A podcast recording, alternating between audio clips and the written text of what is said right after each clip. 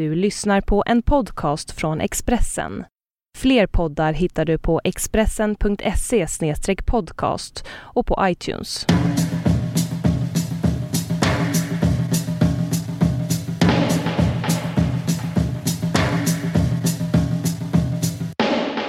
Jag och Liv ligger ner i ett rum i Spanien, i Palma. Det finns inga fönster i det här rummet. Det är bra att ligga ner tror jag, för det kommer bli som Vi ligger ner. psykoanalysen. Mm. Där ville man ju ligga, att folk, patienterna skulle ligga ner för att um, man får ett bättre flow när man ligger ner. Ja, jag håller helt med. Du och jag har ju en tradition av det också. Jag vet. Det är liksom skönare än att sitta. Mm. Det är bara det att det är skönare att ligga och sitta. Och jag ligger jätteofta ner när vi hänger, ligger bredvid varandra. Men gör du det med andra Ja, människor? jag försöker få dem att göra det med mig. Mhm. Men det är, inte lika, det är inte lika etablerat som det här med att du och jag alltid liksom lägger oss ner när vi börjar prata. Gör man det nu? Att ligga på en divan när man Ja, men man kan, det finns fortfarande sådana liksom, divaner och så, att man ska, man ska också vara bortvänd från psykologen. Och det också till, jag- kan gilla det när man går på restaurang och Mm. är på dejt och ska sitta mitt emot varandra. Det kan jag tycka är mycket mer pressande för samtalet. Jag tycker mycket bättre att sitta bredvid varandra, liksom axel vid axel. Mm, Det bästa, som är, det bästa sättet att ha en dejt det är att ligga ner bredvid varandra i en säng. Nu menar jag inte på ett sånt Nej, sätt. att jag det, är liksom för att då slipper Det är man... ännu bättre. Exakt, då kan man, då kan man ehm, liksom prata om något eller göra något. Man, Man bara kan tala och, fritt. man kan bara ligga och vila typ. Och Absolut. samtidigt som man uh, umgås. Enda saker jag minns av Ingmar Bergman, nej. Men sen eh, någonting ur hans biografi, eller jag vet inte var jag läste någonstans. Och att han, det bästa, sätt, det bästa han visste var att ligga bredvid sin fru Ingrid och prata. Att det var så han, liksom det var så han umgicks med henne bäst. Jag kände igen mig i det så Mm. himla mycket. Att man liksom bara ligger på en bäddad säng typ. Det bästa och jag vet är att umgås med Ingmar Bergmans fru Ingrid. Nej, men att man ligger och stirrar upp i taket och har ett liksom, jätteintressant samtal Ja, med någon. Mm, Det är så himla mysigt. Mm, det är supermysigt. Um, jag försöker ofta liksom få folk att lägga sig bredvid mig. Det kan vara jobbigt till exempel om det är någon som man har lite på gång med för då kan det betyda något annat. Men det är bara för att jag vill, om jag vill liksom vara mig själv så är, det, så är det bästa sättet att kunna prata. mm, jag har också varit så här drivet det att uh, ha dejt exakt på det sättet. Alltså så här, eh, ska vi ses uh, hemma hos dig och ligga ner bredvid varandra i en säng till exempel och kolla på SVT Play. Vi är också här med Jonathan Två- Johansson Ja, han kan inte, han kan inte, han måste få spela musik. och nu så börjar han sjunga nu också eller? Är det han som sjunger nu? Jag vet inte. Nej. Nej, det är nog Miguel, en artist. Vi, vi är i Spanien med Jonathan Johansson Och, en arkitekt och en arkitekt som heter David. och en, eh, en eh, av våra bästa vänner som bor här. Som är liksom en öbo nu. Hon är exilsvensk. Gillar du? Jag tycker, jo det det gör jag. jag. Jag tycker om att också ha det bra. Det handlar ju mycket om det. Det är också en 80-talsinställning. Man vill bara vara glad. Vi har det ju jävligt bra. Ja, vi hade svin. Vi har det så jävla bra. Alltså det är så himla skönt att vara eh, ledig. Mm. Jag har inte varit det på så fruktansvärt länge. Så så himla skönt att bara eh, ligga ner och bada och typ Podda. Nu poddar vi lite. Jag har haft ett skämt som har handlat om vad ska säga om någon frågar vad vi jobbar med. What do you work with? iPod. I'm a pod entrepreneur.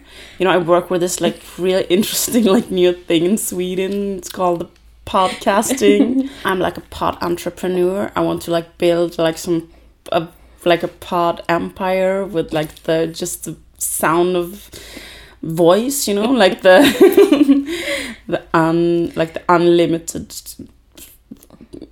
Ja, typ så. Våra liksom, identiteter och yrkesidentiteter har liksom reducerats till eh, två poddare. Det, det är liksom inte så smickrande. Man bara... jag är en poddare. Och så gå till banken och be om ett lån och så bara... Jag vet inte om du har hört vår podd. Jag är liksom i stort sett bostadslös och arbetslös och framtidslös. Och eh, du försökte lägga upp en ekonomisk plan till mig så att jag skulle kunna få ta ett lån någon gång. Mm. Och då eh, kom vi in på det här att det finns en, ja, om man är bloggare så kan man tydligen få lån. Man går in på en bank, det är någon som har fått ett lån nu, en bloggerska som fått ett lån. Och eh, Som du känner, som vi pratade om. ja, Ja. som eh, Visade bara pressklipp på vis- sig själv. pressklipp på sig själv. Och då var, blev bankmannen så imponerad. Bara, Oj, de skriver om dig i tidningen. Ja. Det är klart du ska få låna tre miljoner. Precis. Och då så kanske det- vi att vi kunde, jag vet inte, kanske ta med, eller jag funderar på att kanske ta med det avsnittet av Värvet där Sigge var med och sa att jag var duktig och kanske ha det på repeat. Han sa så här att du var en av Sveriges mest intelligenta människor. Nej, vad fan sa han?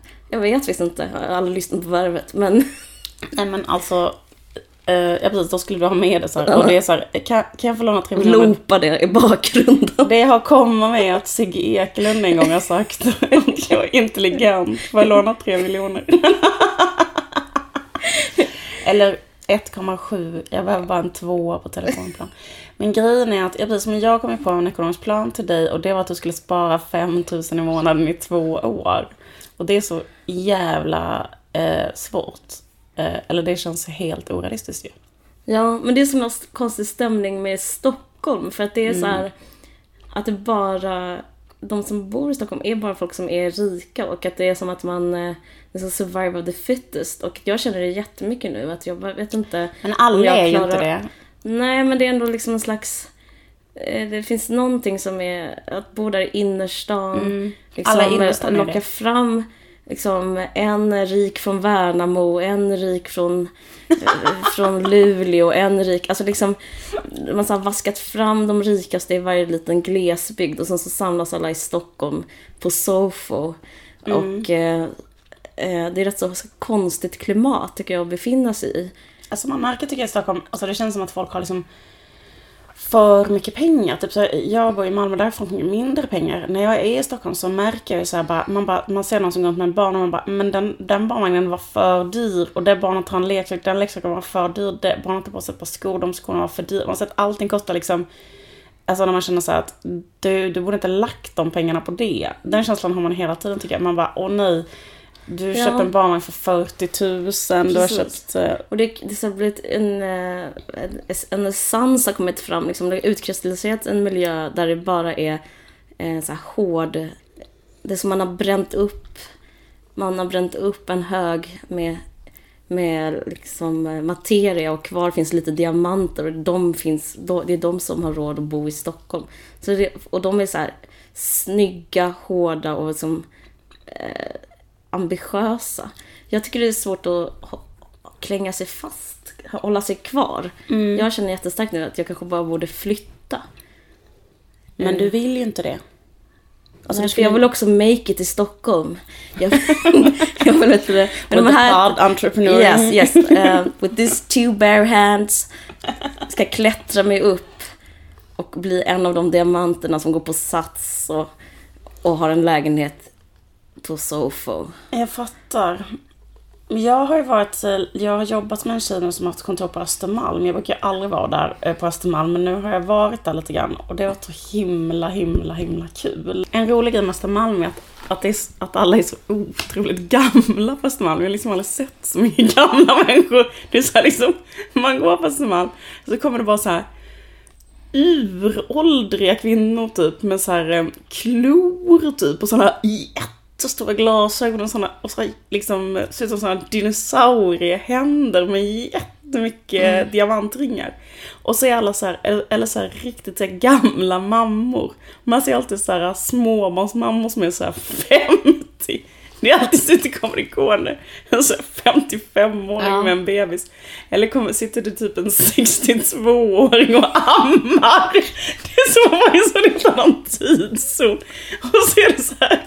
Det känns, och, och sen så, eh, det finns jättemycket så här begravningsbyråer.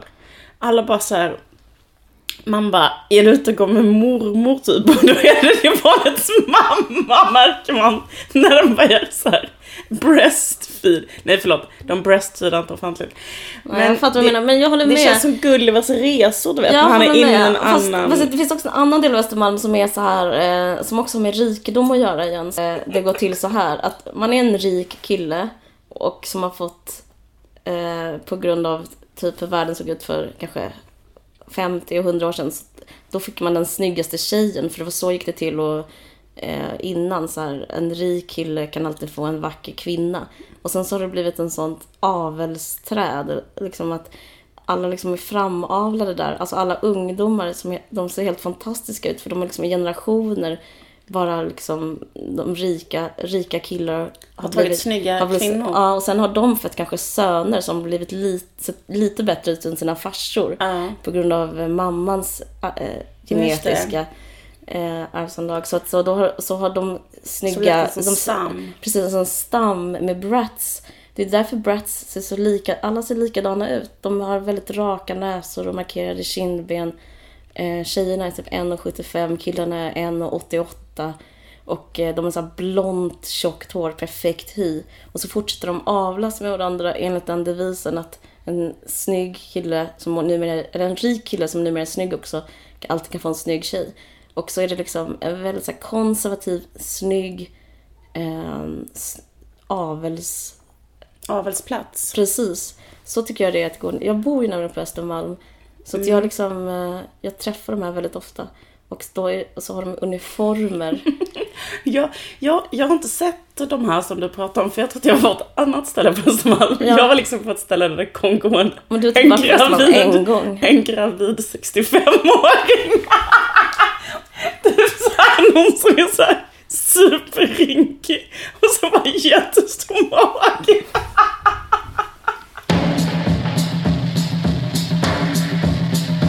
På, jag var, när jag var redaktionschef på Rodeo så låg den på Kaptensgatan, den redaktionen. Och det är bredvid, granne med hovstallet. Så det, det var väldigt så här, um, konstig stämning. Och det är lätt att så här, känna sig lite så här, nedtryckt i skorna. Att när man så här, skyndar till sitt pissigt så här, eh, F-skatts eh, eh, konstiga betalda jobb där man jobbar så här 14 timmar om dygnet med något som känns helt meningslöst. Man bara, vad är populärkultur typ, skriver man om. Och så träffar man Madeleine, jag träffade henne väldigt ofta. Hon tog så här, en, sin morgontur. Men red hon, alltså rider hon dit hon ska? Alltså typ, om hon ska fika ja. så tar hon hästen? Ja, alltså det... Ja. Eller är det så att hon eh, går och fikar med kompisar och binder hon sin häst utanför fiket? Ja, men det, så, en sån eh, vit lipizzanare. Jo, det- Galopperar det, iväg. är, det är lite sån lite eh, häststämning. Eh, fa- Förra veckan när jag cyklade, skulle cykla till ett möte, då, eh, då var det hela vaktparaden, den består av, och så, eller om det var ridande vaktparaden, i alla fall, då, det- de cyklade på, då, då red de på cykelbanan. Så då var jag tvungen att cykla på trottoaren. Och då så cyklade och så, blev jag, så hörde jag ptrr, och då var det två hästar längst fram som tydligen var eh, poliser. Så att liksom, det är så svårt att veta vem som var. Och då så blev jag mm, stannad av hästpolisen för att jag cyklade på cykel på trottoaren. Men cykelbanan fanns ju inte på grund av andra hästar. Så det är liksom sådana nya rikemansproblem som uppstår på Östermalm som, ja, som kanske inte ska uppstå i Malmö liksom, till exempel. Mm. Men där är det att det finns ridande snutar. Det finns det i Malmö. Ja, alltså så fort, alltså när någon kommer på en häst så är det ju polisen. Mm. För att eh, man bor på en sån gata där det är så här alltid är ett polisingripande på gång. Ja, men det här var också ridande poliser, men i och med att alla är till häst här på Östermalm så är det som att det är svårt att veta, urskilja vem som är bara ska gå och fika och vem som är polis. Liksom. Så att... Eh, Vi har precis varit på stranden. this is the island pod. This is the island pod. ja men vi, vi Hej, podder. ehm, du har precis varit ute och sprungit Ja, på var, Palmas eh, gator. mm, det var väldigt underbart faktiskt. Jag hörde på en låt. Jag sprang längs eh, den här boulevarden. Så strandboulevard. Mm.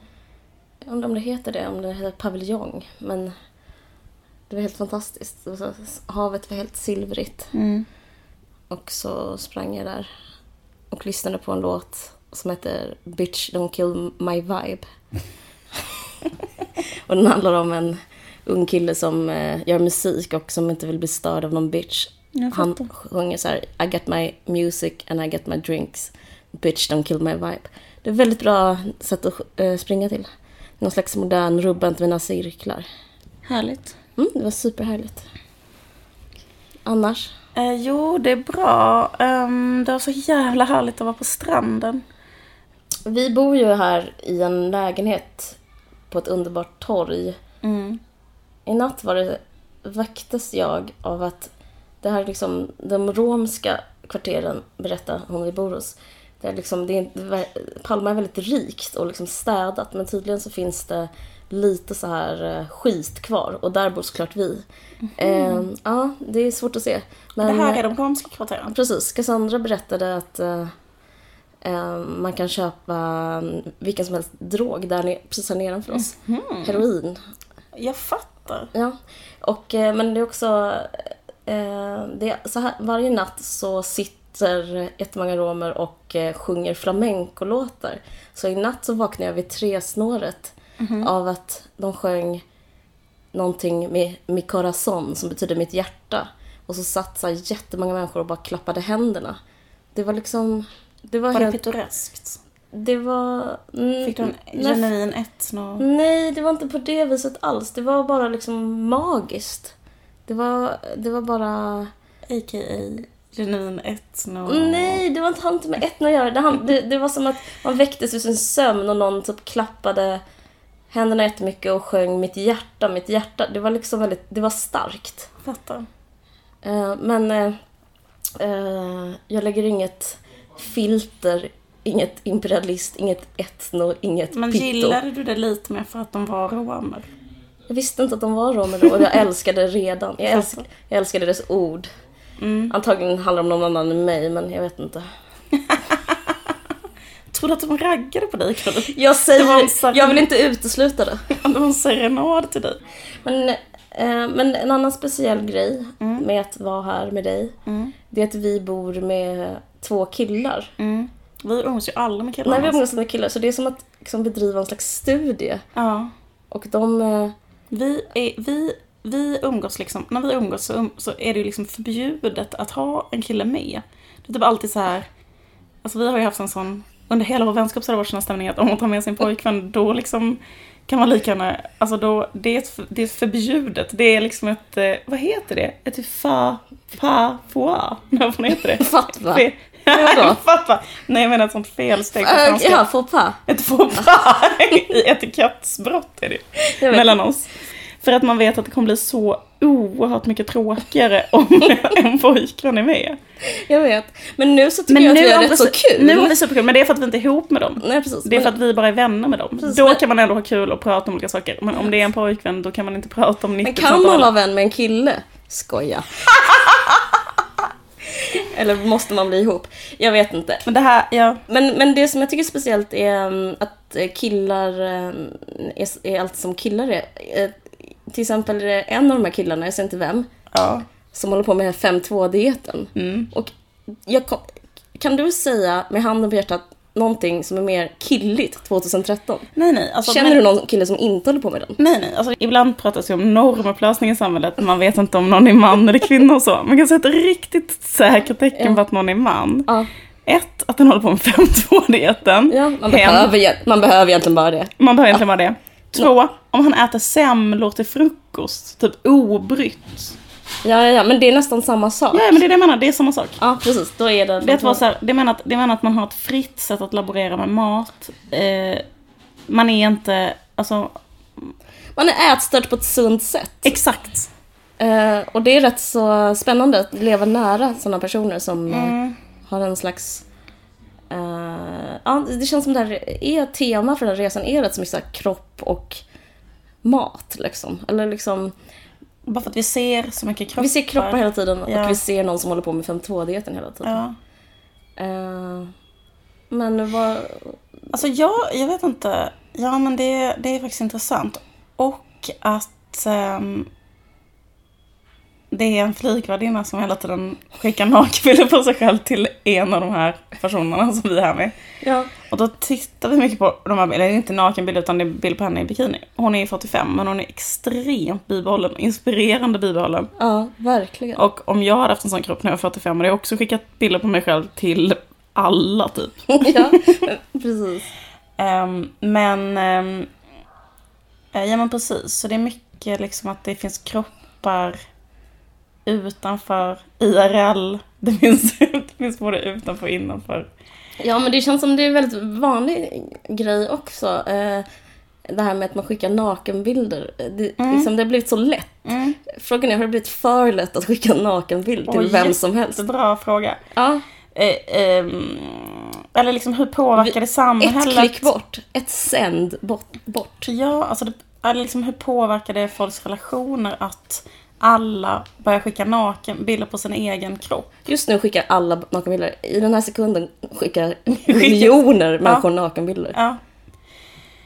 Ehm, Jag tycker en grej är jobbig med att skicka nakenbilder. Mm. Jag säger inte att jag har gjort det. Jag säger inte heller att jag inte har gjort det. men, men det är typ så här att sen så typ när man träffas, alltså det är liksom som en, som en mer avancerad eh, form av när man håller på att chatta med någon. ja. Sen när man träffas så är det upp till bevis. Och då kan man ju så anstränga sig. Så här, man, då kan man så här, kanske vara jättetrevlig. Men det blir så himla jobbigt. Man skickar en nakenbild i en så fruktansvärt snygg vinkel. ja. Och sen så måste man så här, okej, så kanske man ska gå på en dejt då två veckor senare. Då, känner, då finns ju bara den enorma pressen återstår att träna svinmycket. Och så, alltså det, det är så himla jobbigt. Jaha. Eh, Jag tycker man sätter upp väldigt så svåra hinder för sig själv. Att man har tagit sin snyggaste vinkel och då förväntar Precis, för det sig någon... känns liksom ändå inte som det finns utrymme att skicka en ironisk nakenbild. Nej, det, nej, det tror jag absolut Nej, det För håller jag med det om. får man väl inget för, eller? Men vet du vad jag tror? Ett problem jag kan ha, dels att man kan, att man kan jobba upp en viss... eh, Om man håller på med så här, att man skickar nakenbilder till exempel. Då är det som att man är på... Sen när man ses, ska man då bara direkt stå av sig kläderna? Fattar du? Alltså, det blir liksom som att så här... Fast mitt svar på den frågan är att man... Att nej, att det liksom händer... Någonting händer i en kontakt. Och sen måste man, när man väl ses, börja på en mycket, mycket, mycket mer lägre nivå. Mm. Fattar du vad jag menar? Ja, jag fattar. Och, Det är liksom att man kan trissa upp en stämning som är så här helt störd. ja.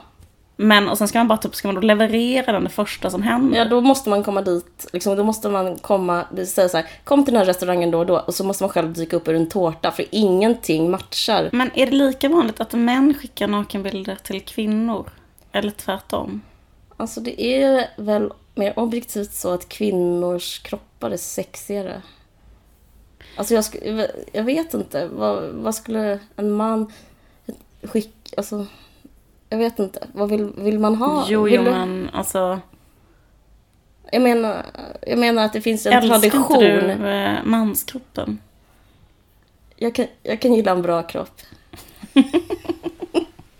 Jag äl- inte du ha den på ett foto då? Jo, kanske. Jag kan inte svara. Nej. Fast om ni har en bild så kan ni skicka den till... eh, 0735. Läs mellan raderna. Ah. Det här är Palma for you. Att vi sitter och, att vi ligger och pratar om nakenbilder och eh, att älska kroppar. Ska det om- enda vi ser hela tiden är bara olika kroppar.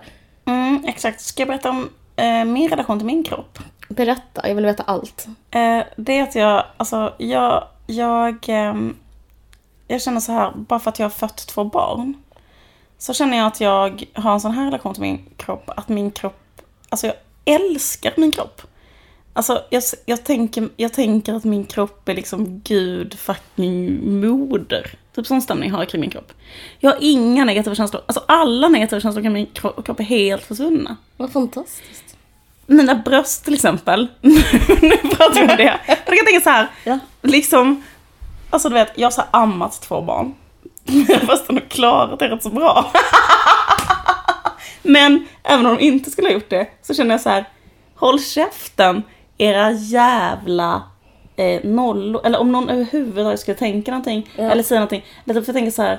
Jag har skapat livet dyrka min röv. Så känner jag. Jo. Alltså otroligt, otroligt stark sån känsla. Och det har man ju typ hört folk prata om. Men jag, jag lever där här, hela, hela, hela tiden. Och det är väldigt, väldigt skönt. Jag har en känsla, jag har en känsla av att mitt, mitt kropp är ett heligt tempel som bör dyrkas. Sån känsla kring min kropp. Det låter helt fantastiskt. Skulle, skulle du tipsa folk om att föda barn om de har Nej, jag tror att man kan... kroppsissues? Nej, jag tror att man kan tänka sig om sin kropp ändå. För att det är ju sanningen.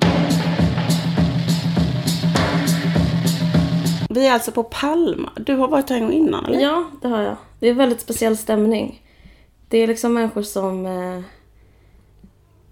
inte riktigt eh, passar in i sitt hemland som är här. För det handlar inte om att det är inte flyktingar här liksom. Utan det är väldigt mycket så här exil... Människor som britter. självvalt har velat inte längre bo typ i Ja, England som bara eller... had it med till exempel England eller fått nog av Sverige. Eh, jag var på en middag när jag var förra gången Mm. och då var det liksom eh, ett persongalleri som var liksom eh, väldigt extrema människor.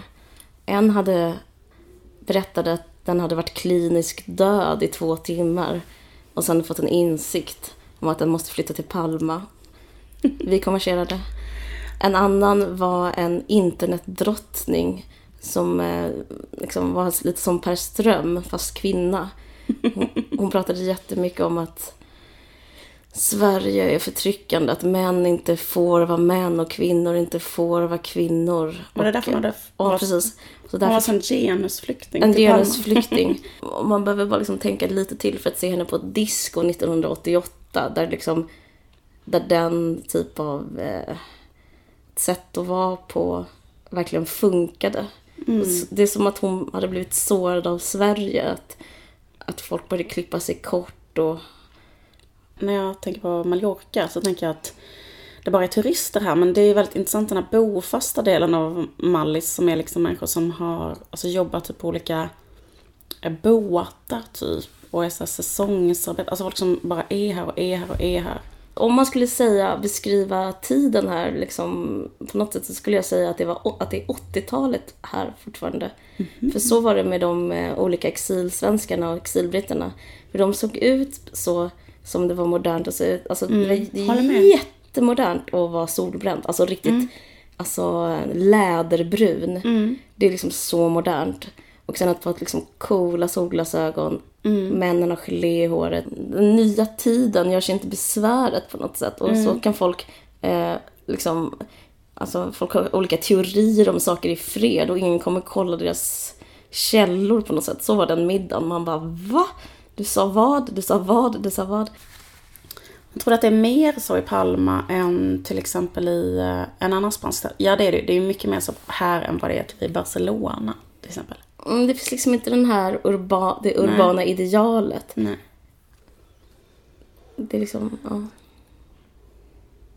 Och sen så typ kox är väldigt modernt här. Jag tänkte på det när vi var um, åt frukost idag. Mm. Så hon som serverade oss hade så här jättestora silikonbröst. Tänkte du på det?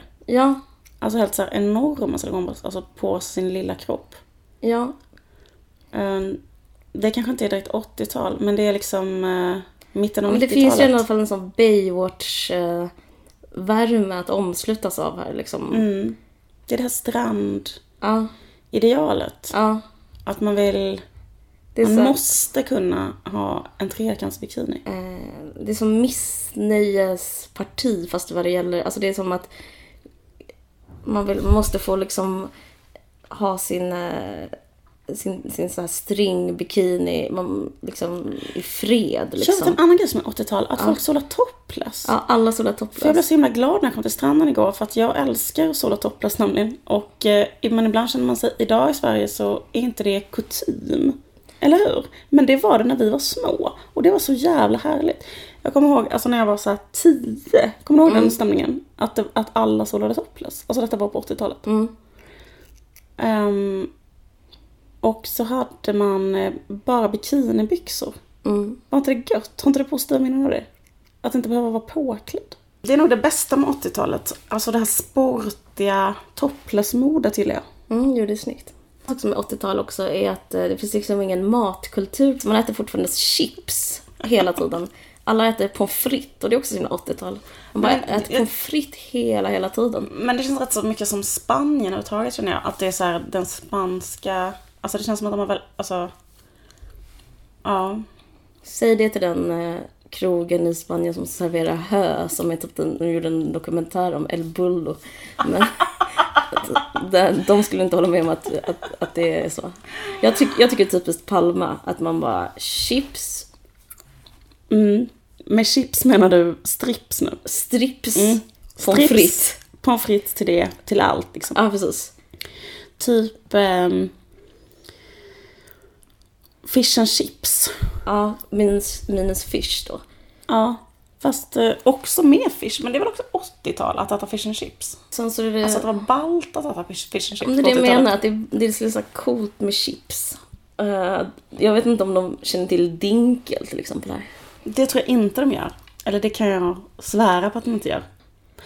Hela Mallorca var ju inne på 80-talet Ja. också. Alltså att det var så här, att ha en t-shirt där det stod Mallorca Precis, var ju så här, kanske coolt. precis. Men är det det nu?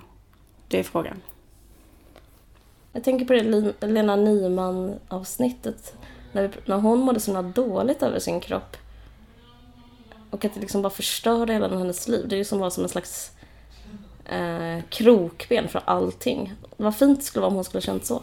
Nu kanske å andra sidan inte hon hade behövt ställa sig på en scen och få försöka få liksom återfå en slags kärlek. Om hon hade haft det till sig själv. Det vet inte jag. Jag ska inte reducera hennes konstnärskap till bara handla om bekräftelse men jag vet inte. Ja, Men grejen är att det är olika, liksom, det väl liksom olika, hon älskade säkert sin kropp i perioder också, tror du inte? Jo, kanske. Men jag tror det är väldigt många kvinnor som inte älskar sin kropp. Men jag vet inte om det kan bero på att jag inte har så höga krav heller. Eller fattar du vad jag menar? På, alltså. Jag kan tänka så här om min egen kropp. Så kan jag tänka så här. Jag skulle inte vilja ändra någonting med min egen Alltså jag se, nu är jag helt ärlig. Jag vill inte ändra någonting med min kropp. För att jag tycker att den är så jävla snygg som den är. Och, och det kanske är för att inte jag, alltså så, det är samma sak som om jag bor i en lägenhet så behöver inte jag byta golv. För att det är ett parkettgolv. Någon annan skulle vara såhär, det här golvet är inte tillräckligt fint och så vidare. Men det är bara så här, nej men jag kan ha det här golvet. Okej. Alltså typ så här, jag kan eh, liksom, eller så, till exempel om, om, man får om man får in mat så kanske någon är så här. Jag ska skicka tillbaka den här maten för att det inte är, för att det var persilja på Ja. det och jag vill inte ha persilja. Okej. Mm. Ehm, men jag bara, då äter jag bara den maten och tycker att den är god. Jag tror du är en slags drömkvinna. Jag tror att alla älskar personer som är sådär. Alltså väldigt såhär chosefria och inte high maintenance.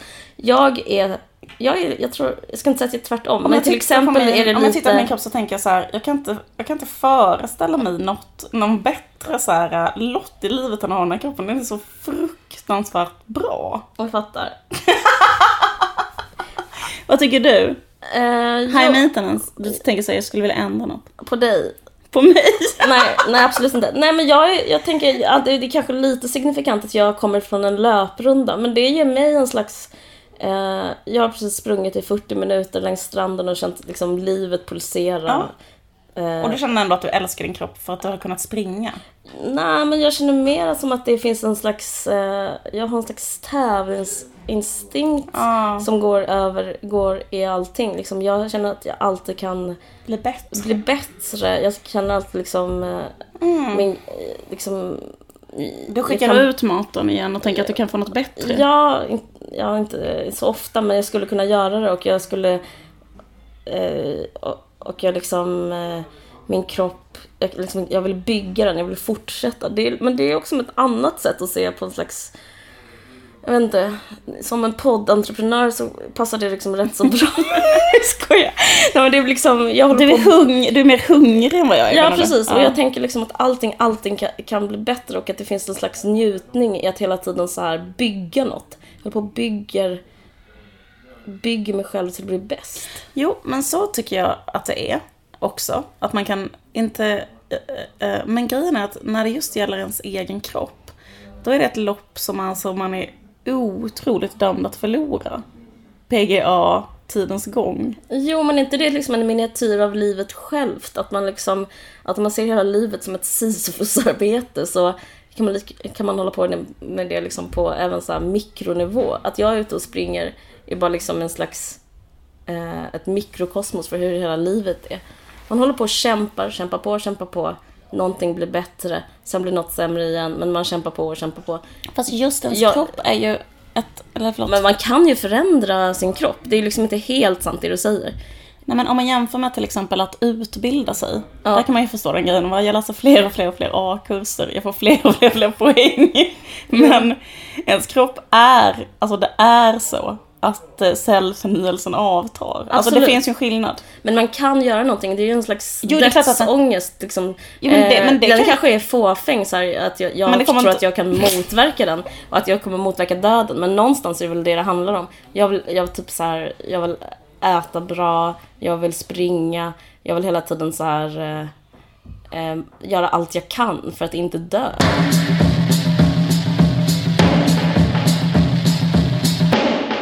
Jag sitter på flyget och tänker på ångest. Är det rimligt att det ska liksom styra ens liv som man planerar? Om man har en familj så planerar man med sin fru eller sin man om att så här, vi, vi lämnar eh, skärgården på söndag vid fyra så är vi hemma så vi kan betala räkningar vid åtta. Och sen går vi och lägger barnen så är vi pigga på måndag morgon. Så har jag med min ångest ungefär att jag nu ville den att jag skulle åka. Fick jag ta hänsyn till den. Därför sitter jag på ett riktigt pissigt flyg med Ryanair till Västerås. Jag har aldrig varit i Västerås. Jag önskar inte åka dit. Men eh, min ångest ville tydligen det. Så vårt förhållande är vi två. Så jag får väl helt enkelt rätta mig efter det här att jag var tvungen att åka hem tidigare än Liv. Hon är kvar i Palma och roar sig eh, med den heta artisten Jonathan Johansson, den heta arkitekten David Eliasson som går på 5.2-dieten och med Cassandra en ung version av Anita Ek Ekberg. Alexandra är en underbar exilsvensk som hon håller inte på med något konst eller något skit eller så film eller tv eller sånt som jag håller på med. Istället har hon Istället är det liksom, det är henne man gör film om. Jag och Liv och hon har känt varandra sedan Simrishamn. Österlen 90-tal. Och de träffades redan på 80-talet. När deras föräldrar bodde som konstnärer. De levde som konstnärer utanför Kivik och Haväng. Och då blir man så underbar. Okej, ni hör, jag måste gå. Ni har lyssnat på en Vargsökens podd. Jag heter Caroline. Liv är i Palma. Tja.